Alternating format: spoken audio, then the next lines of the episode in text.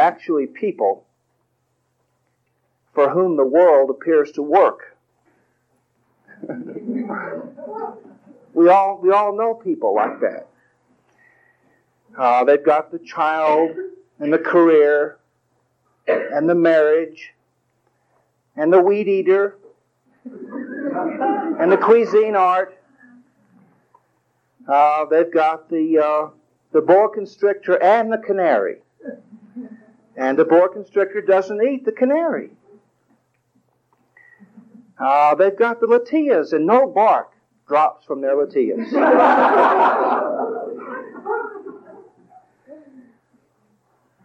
their tile never needs grouting. Their farolitos never go out. They can grow uh, asparagus and pole beans in the same garden.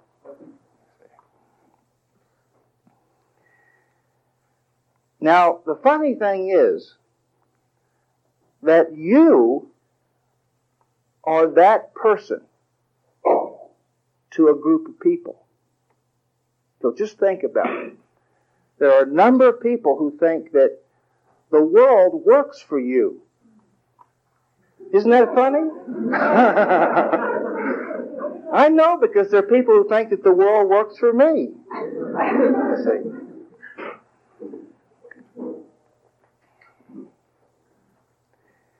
It's an interesting thing about uh, fame or reputation or notoriety. First of all, whenever you receive any of it, you immediately realize that it's totally comparative. And so now there's a whole group of people above you who are much better known than you are, sell far more books. So you're not really well known.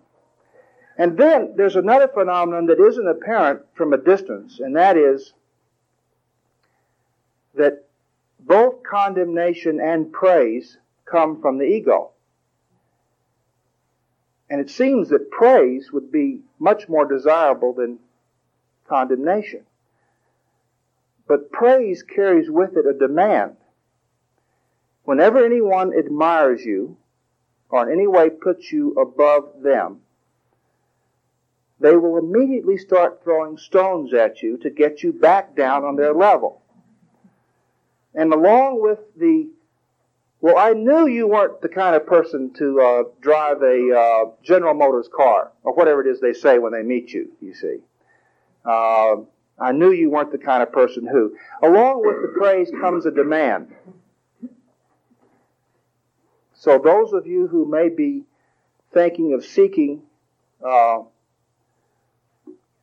a wider reputation, to be better known, please notice that with each increase of being better known comes a demand.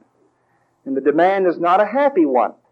You're now supposed to act in a certain way. You're supposed to look a certain way. Your life is supposed to run in a certain way. And if you happen to find yourself in a situation in which there is a great deal of uh, attention being devoted to you, you feel very much like a freak in a carnival.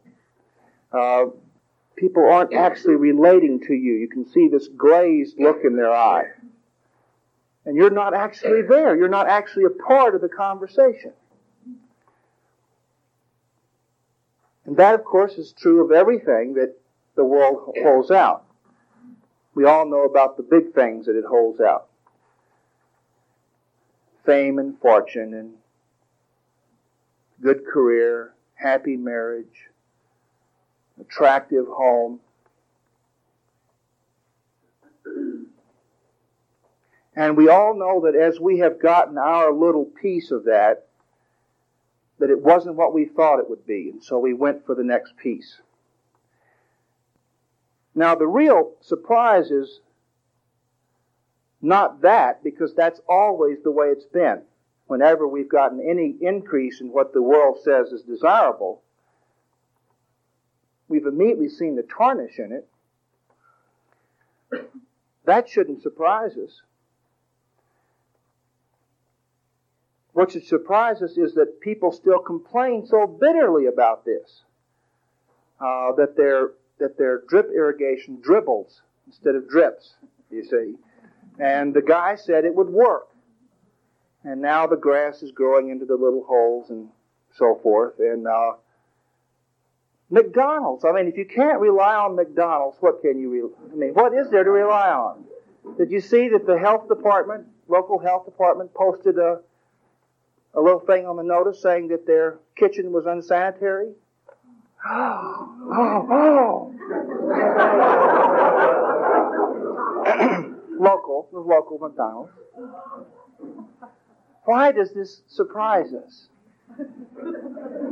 Did you notice that Ronald Reagan got a gray hair? Why does this surprise us? You see.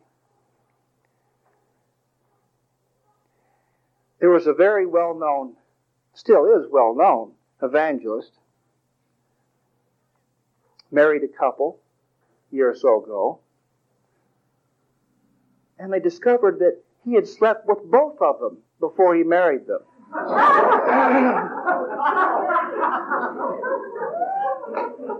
Why does this surprise us?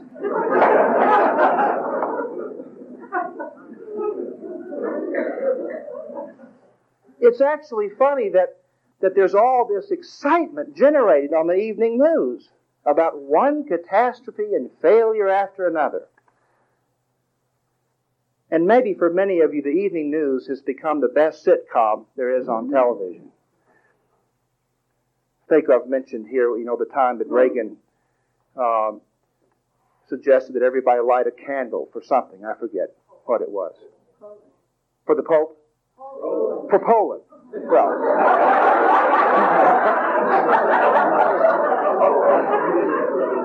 picky, picky.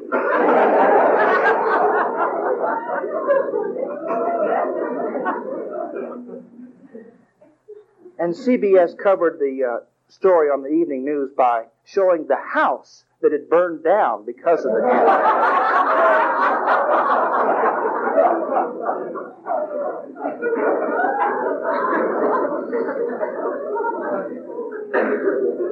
Why does this surprise us any longer, do you see? And there's such a freedom in beginning to realize this just a little bit that the world, on an ego level, on a perceptual level, is just one thing after another. It, it, uh, it may seem to work for a while, the new whatever it is you just bought, spouse or whatever it may be. but not for very long. And why should that surprise us? It's never been any other way. It will never be any other way. But if it weren't for those people for whom the world appears to work, we would stop this frantic, endless, fruitless search. So the next time that you find yourself looking at someone and thinking that the world works for this individual, just look calmly, look peacefully, and look a little closer. Don't be surprised because so and so burns himself up and he's rich and famous, and or so and so kills himself, or so and so takes too many pills, and so forth. And this constant thing that we see in the magazines and on the news of uh, of the people who seem to have it all, killing themselves in one form or another, killing themselves. There is another kind of news that should delight us, that should preoccupy us. There was a woman in our grief group. I don't believe I've told this story here, have I? Uh, where she went to uh, spread the ashes.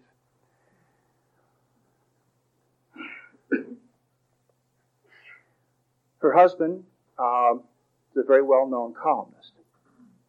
Died. He went to live in Taos. Wanted his home to be there. But he never made it. He had a heart attack and he died. And this woman ended up in our grief group because she'd already moved here, New Mexico. She had his ashes in an urn. And finally, the day came in which she decided that she had to do something about this, and that the thing that she had to do was to take his ashes to Taos to a beautiful setting and throw the ashes up in the wind and let his remains be there. So she got up early one morning. She's a woman, I'd say, about 65.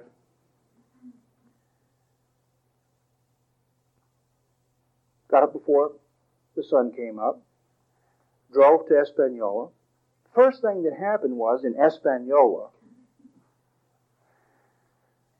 was that uh, she stopped at a filling station and the, and the attendant came out and invited her in and said, uh, Would you like to have a sandwich and some coffee? This was very, very early in the morning. He didn't know anything about what was going on. She went in and had something to eat. They talked a while. She got back in her car. She drove up into the mountains, found a very, very lovely spot. She released the ashes, and a little whirlwind came along right at that time, took the ashes and put them all over the hillside. Unlike my uh, my grandfather, who uh, when they threw the ashes out the airplane window, the, all the ashes blew back into the I tell you that so that you will not get this romantic feeling about ashes, you see. Once again, it can go either way.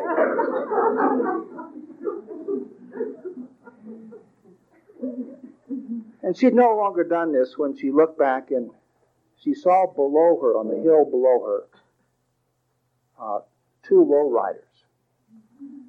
And they were watching her. The, there was a couple, I think, in each car, and they were standing there and they were watching her. She suddenly got scared. Espanola, low rider.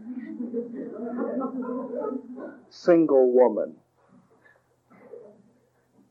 But she got in her car and she started down the hill. And one of the low riders got in front of her, and the other low rider got behind her. And she didn't know what, what was happening. She was a little bit scared, but she wasn't as scared as she thought she ought to be. And as they traveled on back through the back roads back down to Santa Fe, every once in a while another lowrider would come in and take the place of the one in front. Or another lowrider would come and take the one in place in back. And every once in a while there would be a police car that would come and take the place of the one in front or in back. And every few minutes, this little procession would stop at the house of a, of a Spanish family, and she would be invited in. And no one spoke any English. They would invite her in, they would come out, and she had to stop because the car in front and back would stop. They'd invite her in, and they'd give her something to eat, and show her pictures, family, and ask if she had any pictures, and she'd show pictures. She'd go back and get in her car and continue on. Then procession would stop at another house. And it took her all day long to get back home. It wasn't until dark that she got back to Santa Fe. This happened all the way. Changing of lowriders and police cars and so forth. When she woke up the next morning, she thought it must have been an hallucination. This could not have happened. But then she started receiving little cards in the mail. And on the anniversary of her husband's burial, she received cards every year from these people. Now that's what should make the news, you see. I know a couple, uh, Clark and Mary, Mary Hewling who went to um, see Oh God, movie Oh God. They came out of it, and uh, I may have told some of you this story. they came out of the movie and they said, Gosh, wouldn't it be nice if the world were like that? And they walked over their car and they said, Yes, but it's not that way. And uh, got in their car and they turned on the ignition. And it was dead. And about that time, the window rolled down in the pickup truck next to, to their car. And an old guy leaned over and said, Oh, you're back. He said, I saw your lights were on and uh, I just decided to wait because I, I knew you'd need a hot shot. and Clark said, Well, how long have you been waiting? He said, Oh, oh, just about half an hour. I didn't have anything to do. Now, if he had mugged and raped them, that would have made the news, you see.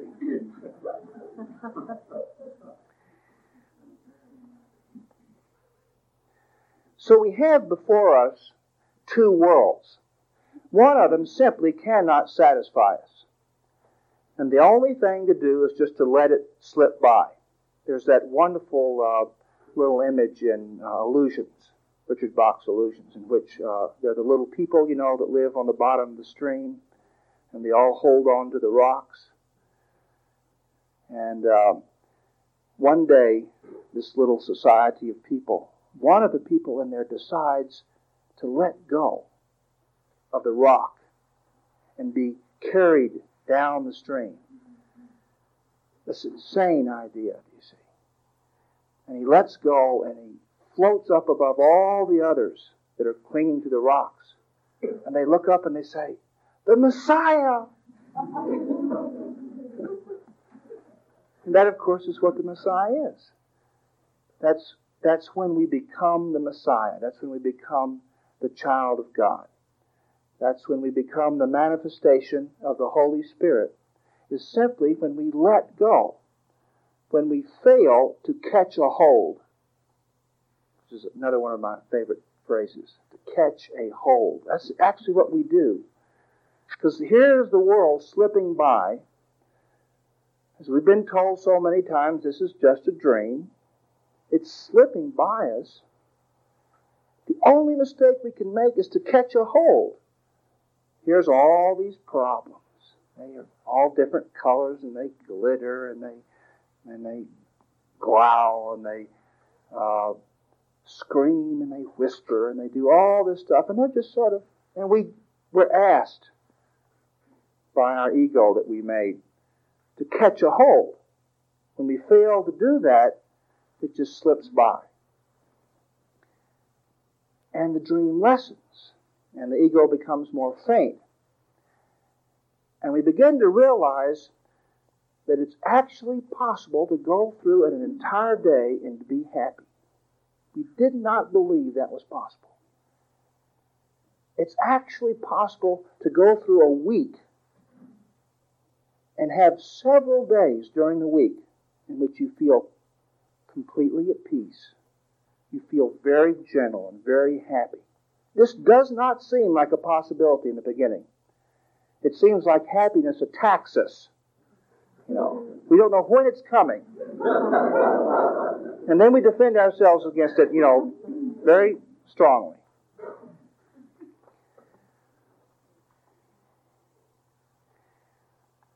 The way to go through the day is the way light plays on water. Have you ever watched have you ever just sat by a stream and just watch the light play on the water, cascade down the little ripples and so forth?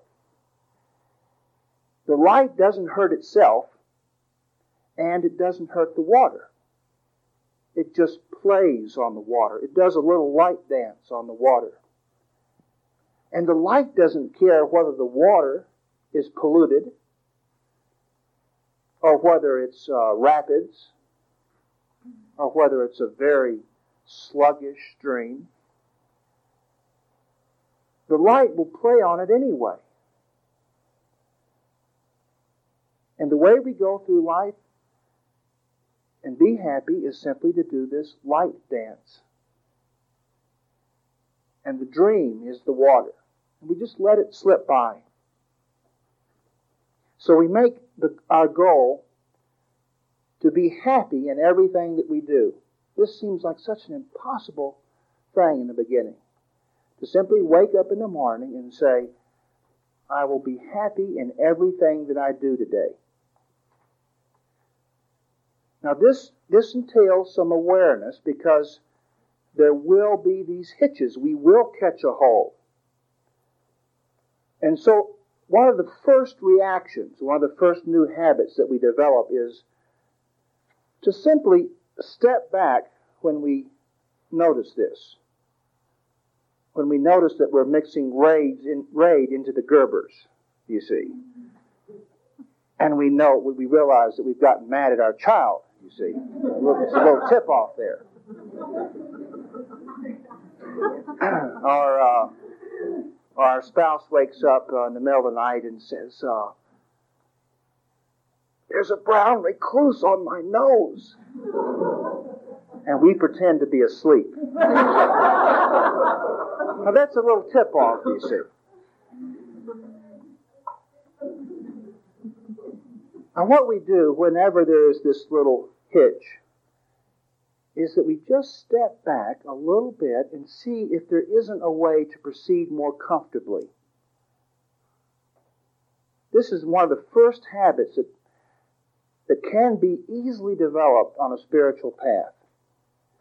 You just get up in the morning, you'll say, I'm going to try to be happy in everything that I do today. It's happy to be happy. Ego doesn't understand that at all. That's, that's, uh, that logic is just mind boggling to the ego. Happy to be happy. I like to be happy, you see. Ego can't understand that. That is just way beyond it, you see. I like to be, I think I will just be happy in all that I do today. I will at least make the effort to be happy in all that I do. And so there's a little hitch. The toast burns, you see. All right. And of course, it always burns on that side of the toaster. And uh, why are we so surprised that it does that again this morning? You see, but I, I can be happy. So you're just a little stepping back. You just see if there's a way to proceed comfortably. So you pick up the toaster, and you drop it in the wastebasket.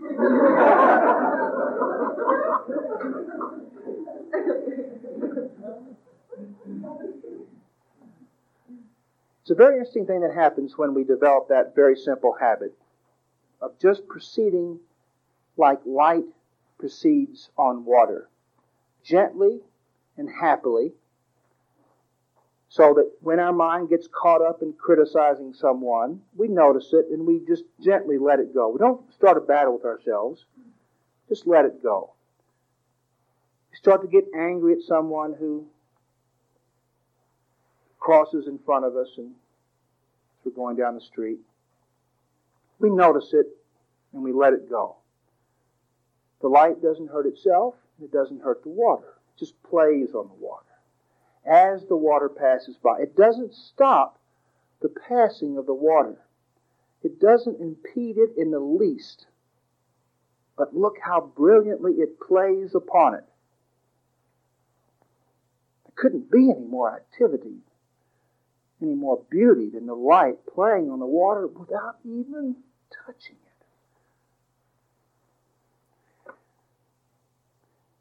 And the thing that happens is that it's as if we have a have sunglasses on. So the ego is like an unreal layer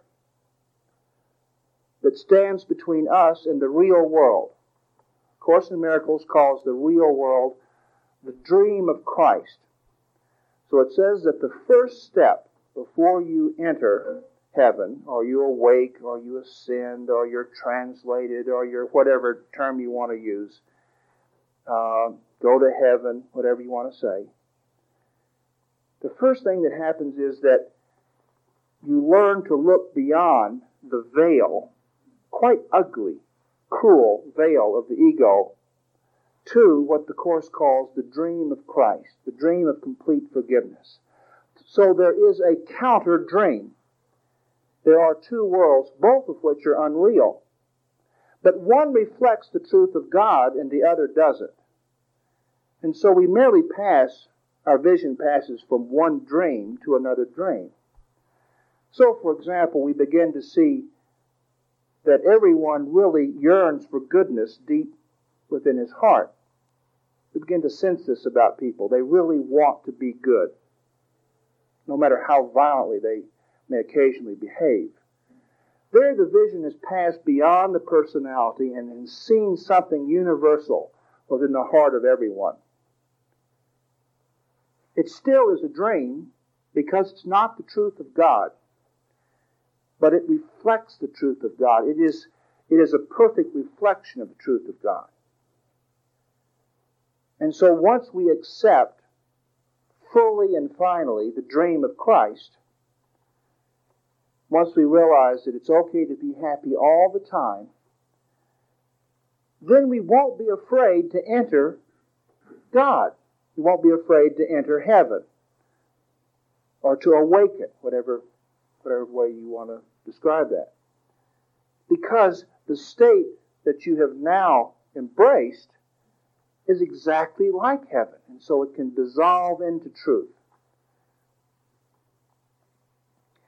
So as we practice this simple happiness, it's like sort of like taking off sunglasses. This unreal layer, this, this veil, just sort of falls away. It, at first, it falls away in moments, and always falls away gently. Well, not always. Sometimes it can be quite abrupt, but generally, it's a sort of a you just suddenly find yourself peaceful and happy, and everything is falling into place. And you realize that before there was there was this substance that covered everything. And please notice this because just noticing it allows it to disappear. Noticing is a light touch. Trying is a heavy touch.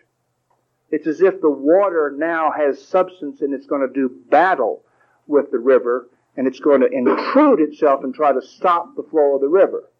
That's what trying is. Noticing is the light playing. Noticing does all the work. So the thing to notice is that there is this goo that's on everything, and it's called fear. There's nothing to do about this. This calls for no change in behavior. You just notice the goo. You notice that there is goo on food now. We've got a lot of it. You people cannot sit in a restaurant and eat without fear. Every single item is a is a is a, a threat. There's this constant dialogue and analysis of every. If we go through a, a, a, a uh, supermarket, reading labels and wondering if they put paraffin on the oranges and you see this how you see how suddenly this has all become covered.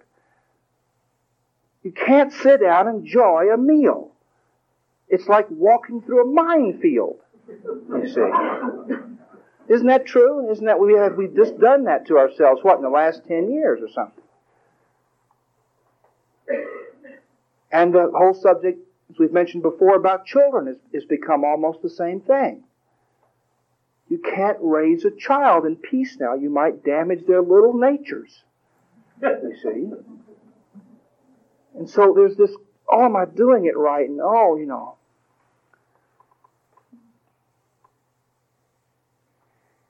This goo, we can't breathe air. Can't breathe the air any longer without fearing it if we get too close to the street where the cars are going back and forth, this goo, this fear, covers even simple breathing.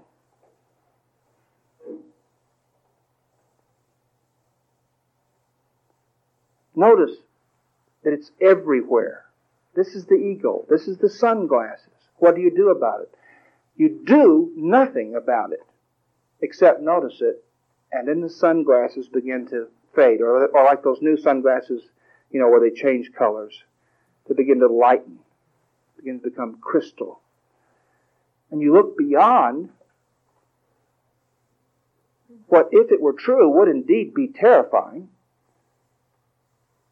to the peace of God. And you become a light dance.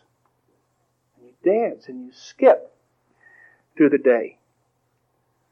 Let me give you a prayer that sums this up. And let me ask you to close your eyes. Get comfortable first and close your eyes. Now, this is a somewhat shocking prayer to the ego. And there are a number of statements like this in A Course in Miracles. And if you find this prayer uncomfortable, then don't use it. But if you can allow yourself to say these words, I think you'll find that this will lighten your touch and you can go through the day much more easily. I'd like to say the prayer first of all, then have you say it with me, and then let's just pray it together silently for a few seconds. I cannot solve this. I do not know what to do. I only know that I want the peace of God. So here's this river, this life, this day that you've begun. You've awakened in the morning. Your day's beginning. The river's flowing. It's a river of problems. You're going to play on it, do you see? Your mind catches hold of a particular problem. It will do that at this stage. I cannot solve this. I do not know what to do. I only know I want the peace of God. So let's say that together. I cannot solve this. I do not know what to do. I only know I want the peace of God. Let's pray that silently together for just a few seconds.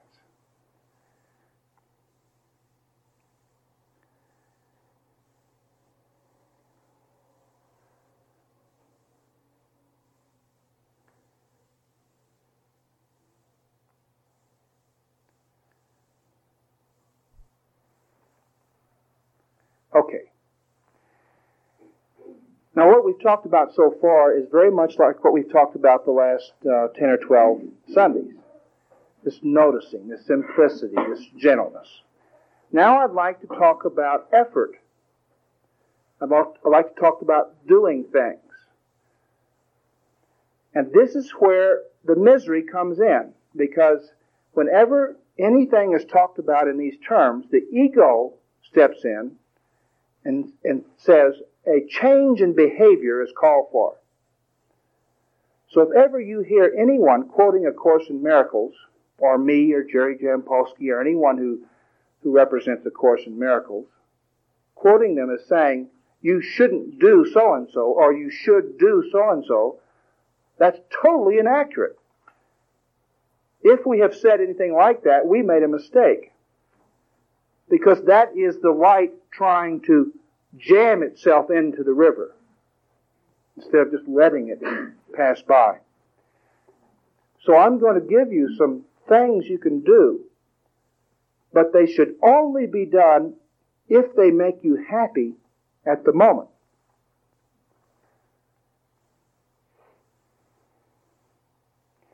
The first one we've talked about a little bit.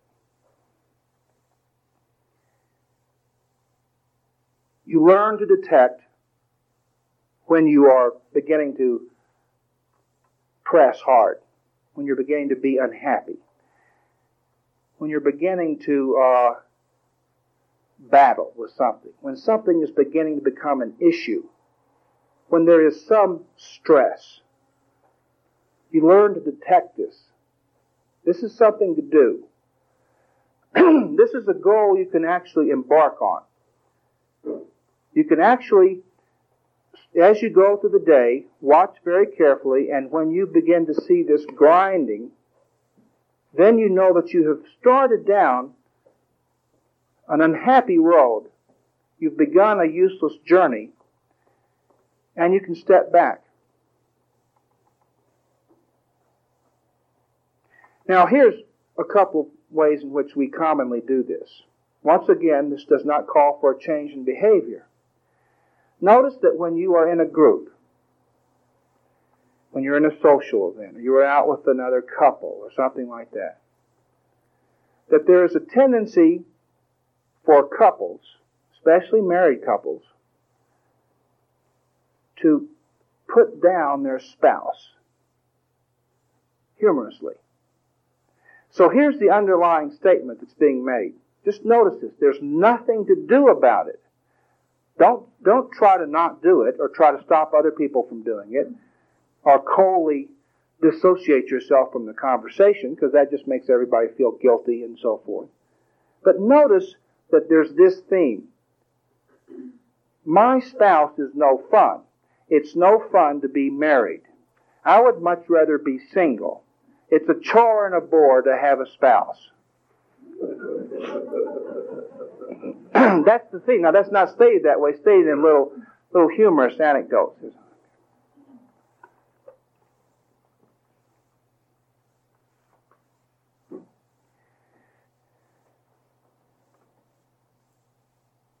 Uh, your spouse is away for a while. You know, so and so had to go home for a while, and it uh, oh, it was so you know I just had so much freedom. It was just so great, you know.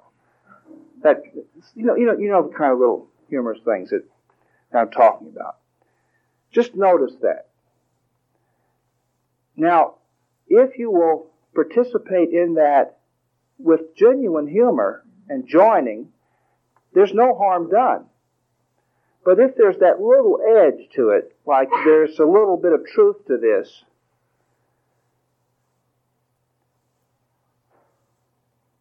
then you're starting down an unhappy road. And this is going to lead to some very big bumps when you get home or some other time, you see. There's a second thing that we do, those of us who have uh, kids especially young kids. We go out with another couple. Same kind of thing.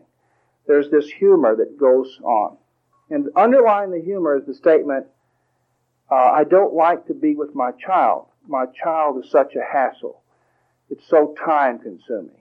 I would much rather be free. So there's this jockeying of position as to who's going to sit next to the child, you see. So here you're with the couple, you see, and and all the men get down at the end of the table where they don't have to take care of the child, you see. The mothers have to get up and take the child to the bathroom and, and say, no, don't throw uh, up on the people behind you, you know, so forth. don't sit in your jello. I've told you so many times not to sit in your jello.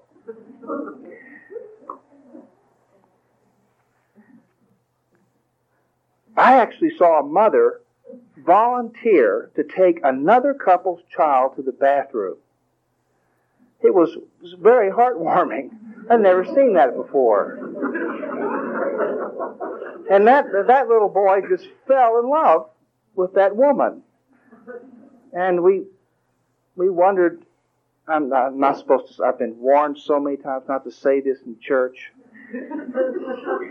But nevertheless, here I go again.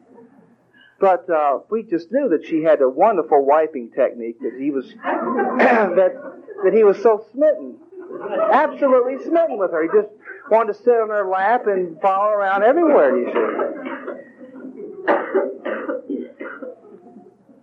So that's the first thing. You just notice when you start down the unhappy road. You see. Now the second thing is,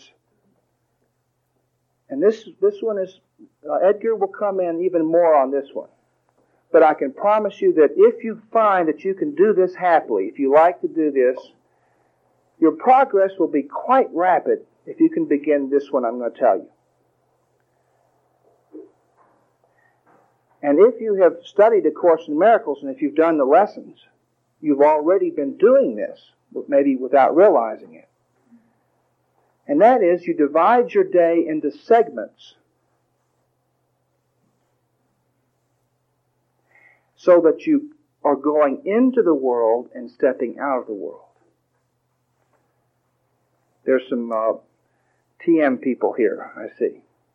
And uh, in TM, in the beginning, there's uh, three meditations a day. And there, this causes this particular effect, where you go into the world and then you step back from the world. And then you go into it and then you step back. It doesn't have to be done in that formal manner. Uh, but that's a good way to do it. But if you can just as you go through the day, look at it carefully and notice that it in fact is already segmented. It's a very interesting phenomenon. this, this pattern actually already exists. There are activities, and they seem to have sort of a beginning and an ending, and then there's a shift into another activity. It is not a continual, unrelenting something or another going on. Now, if you will notice this, and if you will set your purpose as the peace of God, and if you've gotten to the point where you really do see that you want the peace of God among, among all other things, if you realize that now the only thing you want to do in life is to awaken to love and peace, and if you have begun to sense that to put aside your ego would allow you to be fully helpful to every person on this earth. Just if you've sensed that, if you've sensed that an intense body identification pulls you back from others and keeps you from being helpful, and if you've noticed that when you lose yourself, in the sense that you lose, you lose your, your intense awareness of your body and its needs, and you see how effortlessly it it is, how effortless it is to help other people.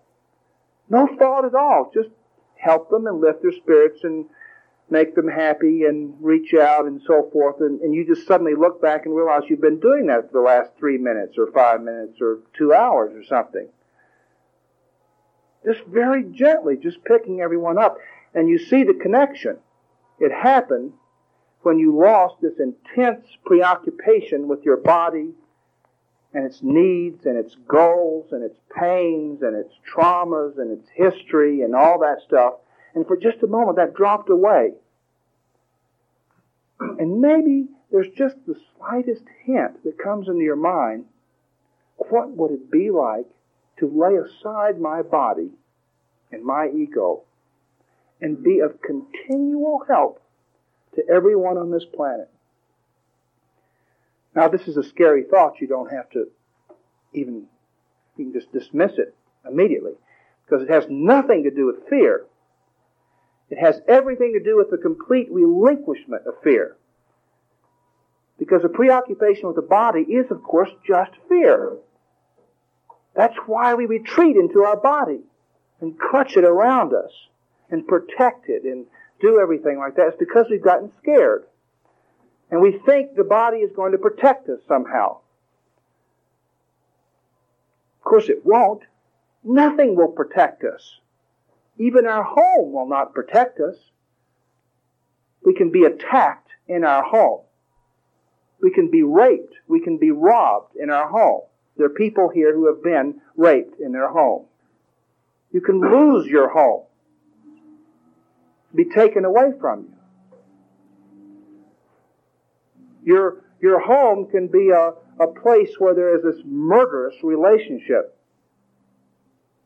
It's not a haven at all. Your home will not protect you. Your town will not protect you. Your police department will not protect you. Your body will not protect you. You cannot protect the body. But you can be protected if you enter the peace of God. Now the body's just this something over here, and it goes through whatever it goes through. And you realize there's nothing to be afraid to let it go a little bit. But all we're asked to do is to notice that we like each increase of fearlessness and happiness. Don't be afraid of awakening in God because you are awakening in God. And you are happier now than you used to be. You don't stay upset as long. You don't stay angry as long. You forgive a little more quickly than you used to. You really do forgive a little more quickly than you used to. You're a little more sympathetic, a little more understanding. this indeed makes you happier. You know this. So now when you find that you've gotten very angry over something, a gentle effort begins within you to let go of this.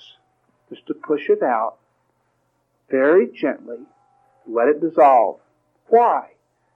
Because you like being happy. That happiness is the coming of God. That happiness is a, an increment of awakening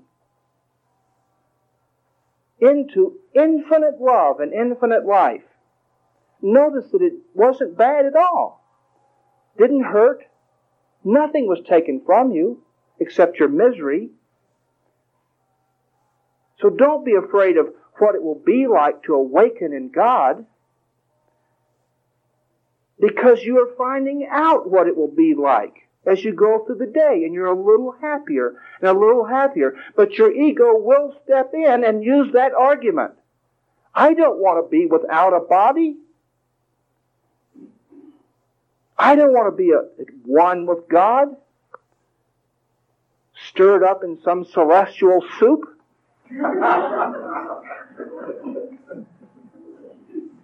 what does that mean? I don't want any part of that, your ego will say. You don't have to have any part of that because you will go step by step by step back home. And you are doing that. Notice that you like each step. Never will you be asked to take a step that you don't like, nor will you be asked to take a step until you want to take it.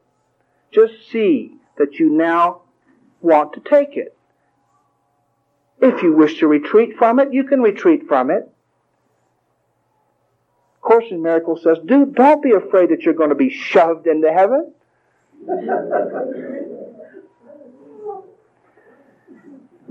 so if it makes you happy to do this, divide your day into segments. Notice that if there are these segments, step into the world, do whatever it is you have to do. it doesn't matter where you are, what's going on, step back.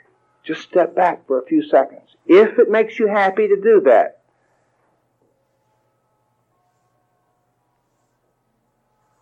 Now you're making the peace of God more important than the world. You step back from the world.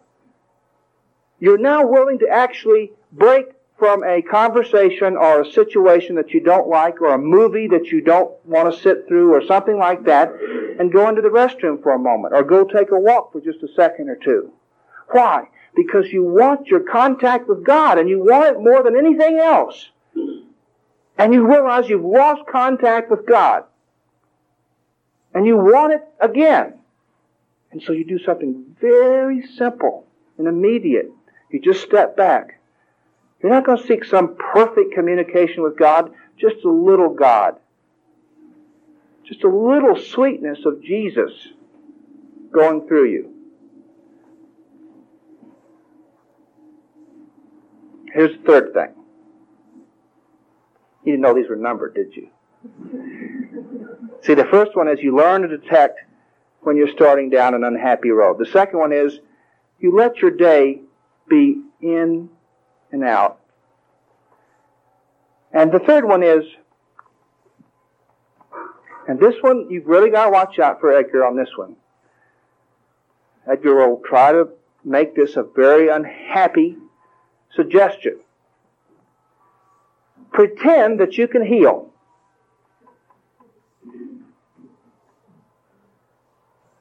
Now, this is, can be a lot of fun if you will do it only from the standpoint that it makes you happy to do it now.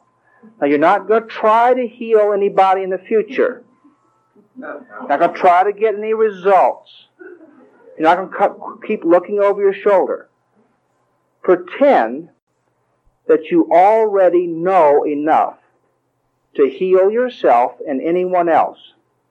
You will be surprised at what you can already do to heal yourself and someone else. You'll be surprised at the imageries that will just come into your mind the minute you say, I think I'll just pretend that I can heal this person. What would I do if I were the greatest healer on earth? how would I think about this situation if I were Jesus? Joel Goldsmith, Mary Baker Eddy, Brother Mandus, whoever you want to. What would I do? And do it. It's all right to make an effort if you see you like to make the effort.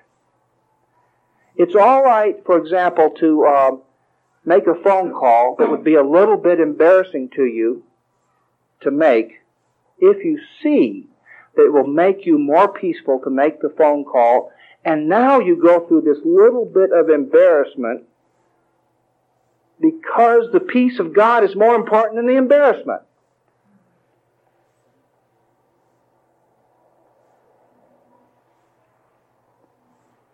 Now, Edgar's going to step in immediately. Uh, you're going to find yourself uh, uh, squatting down and making little mud packs and putting on people's eyes and uh, making statements like "pick up your bed and walk." See? See, they, they, didn't have beds this big in those days. You have to understand this. See, they had little mats, you see.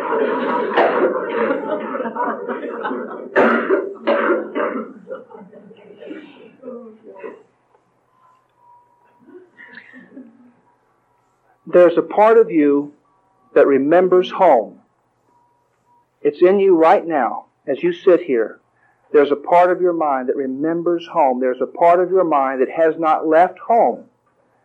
There's a part of your mind that is at one with God at this very moment and is not afraid of that and realizes that there's nothing to fear from peace and happiness. This will take nothing away from you. This will not make you less special, ruin your life keep it from having grandeur, throw it off track. This will not dash your hopes. To remember the part of you that is already home. So there is a piece of you as you sit here, there is a piece of you that is home, that's with God, that rejoices at your awakening, that works for your happiness and your peace. Join with me and let's practice remembering that because that would be the fourth thing that you can do if you would like to make an effort. You can take moments during the day to remember your home. There's a part of you that remembers it. Don't try to remember it perfectly. Don't tell yourself how you will feel when you remember it. Don't judge and ask yourself, how well did you remember it? Just allow yourself to remember it a little bit. Just be a little bit peaceful. So let me give you one final prayer. If you close your eyes, I'm going to use the word Father as the Course in Miracles uses, obviously there is no gender to infinite love. Use whatever words you wish. I will use the word Father. I have never left home, Father. You love me.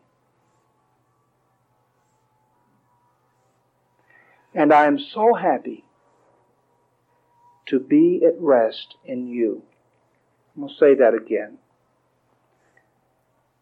I've never left home, Father. You love me. And I am so happy to be at rest in you. Okay, let's say it all together. I have never left home, Father. You love me. And I'm so happy to be at rest in you. Now, for just a moment, see if you can let your heart move past those words and experience just a little bit of what it would be like to rest in God. forever and forever and forever. And to never again have a single care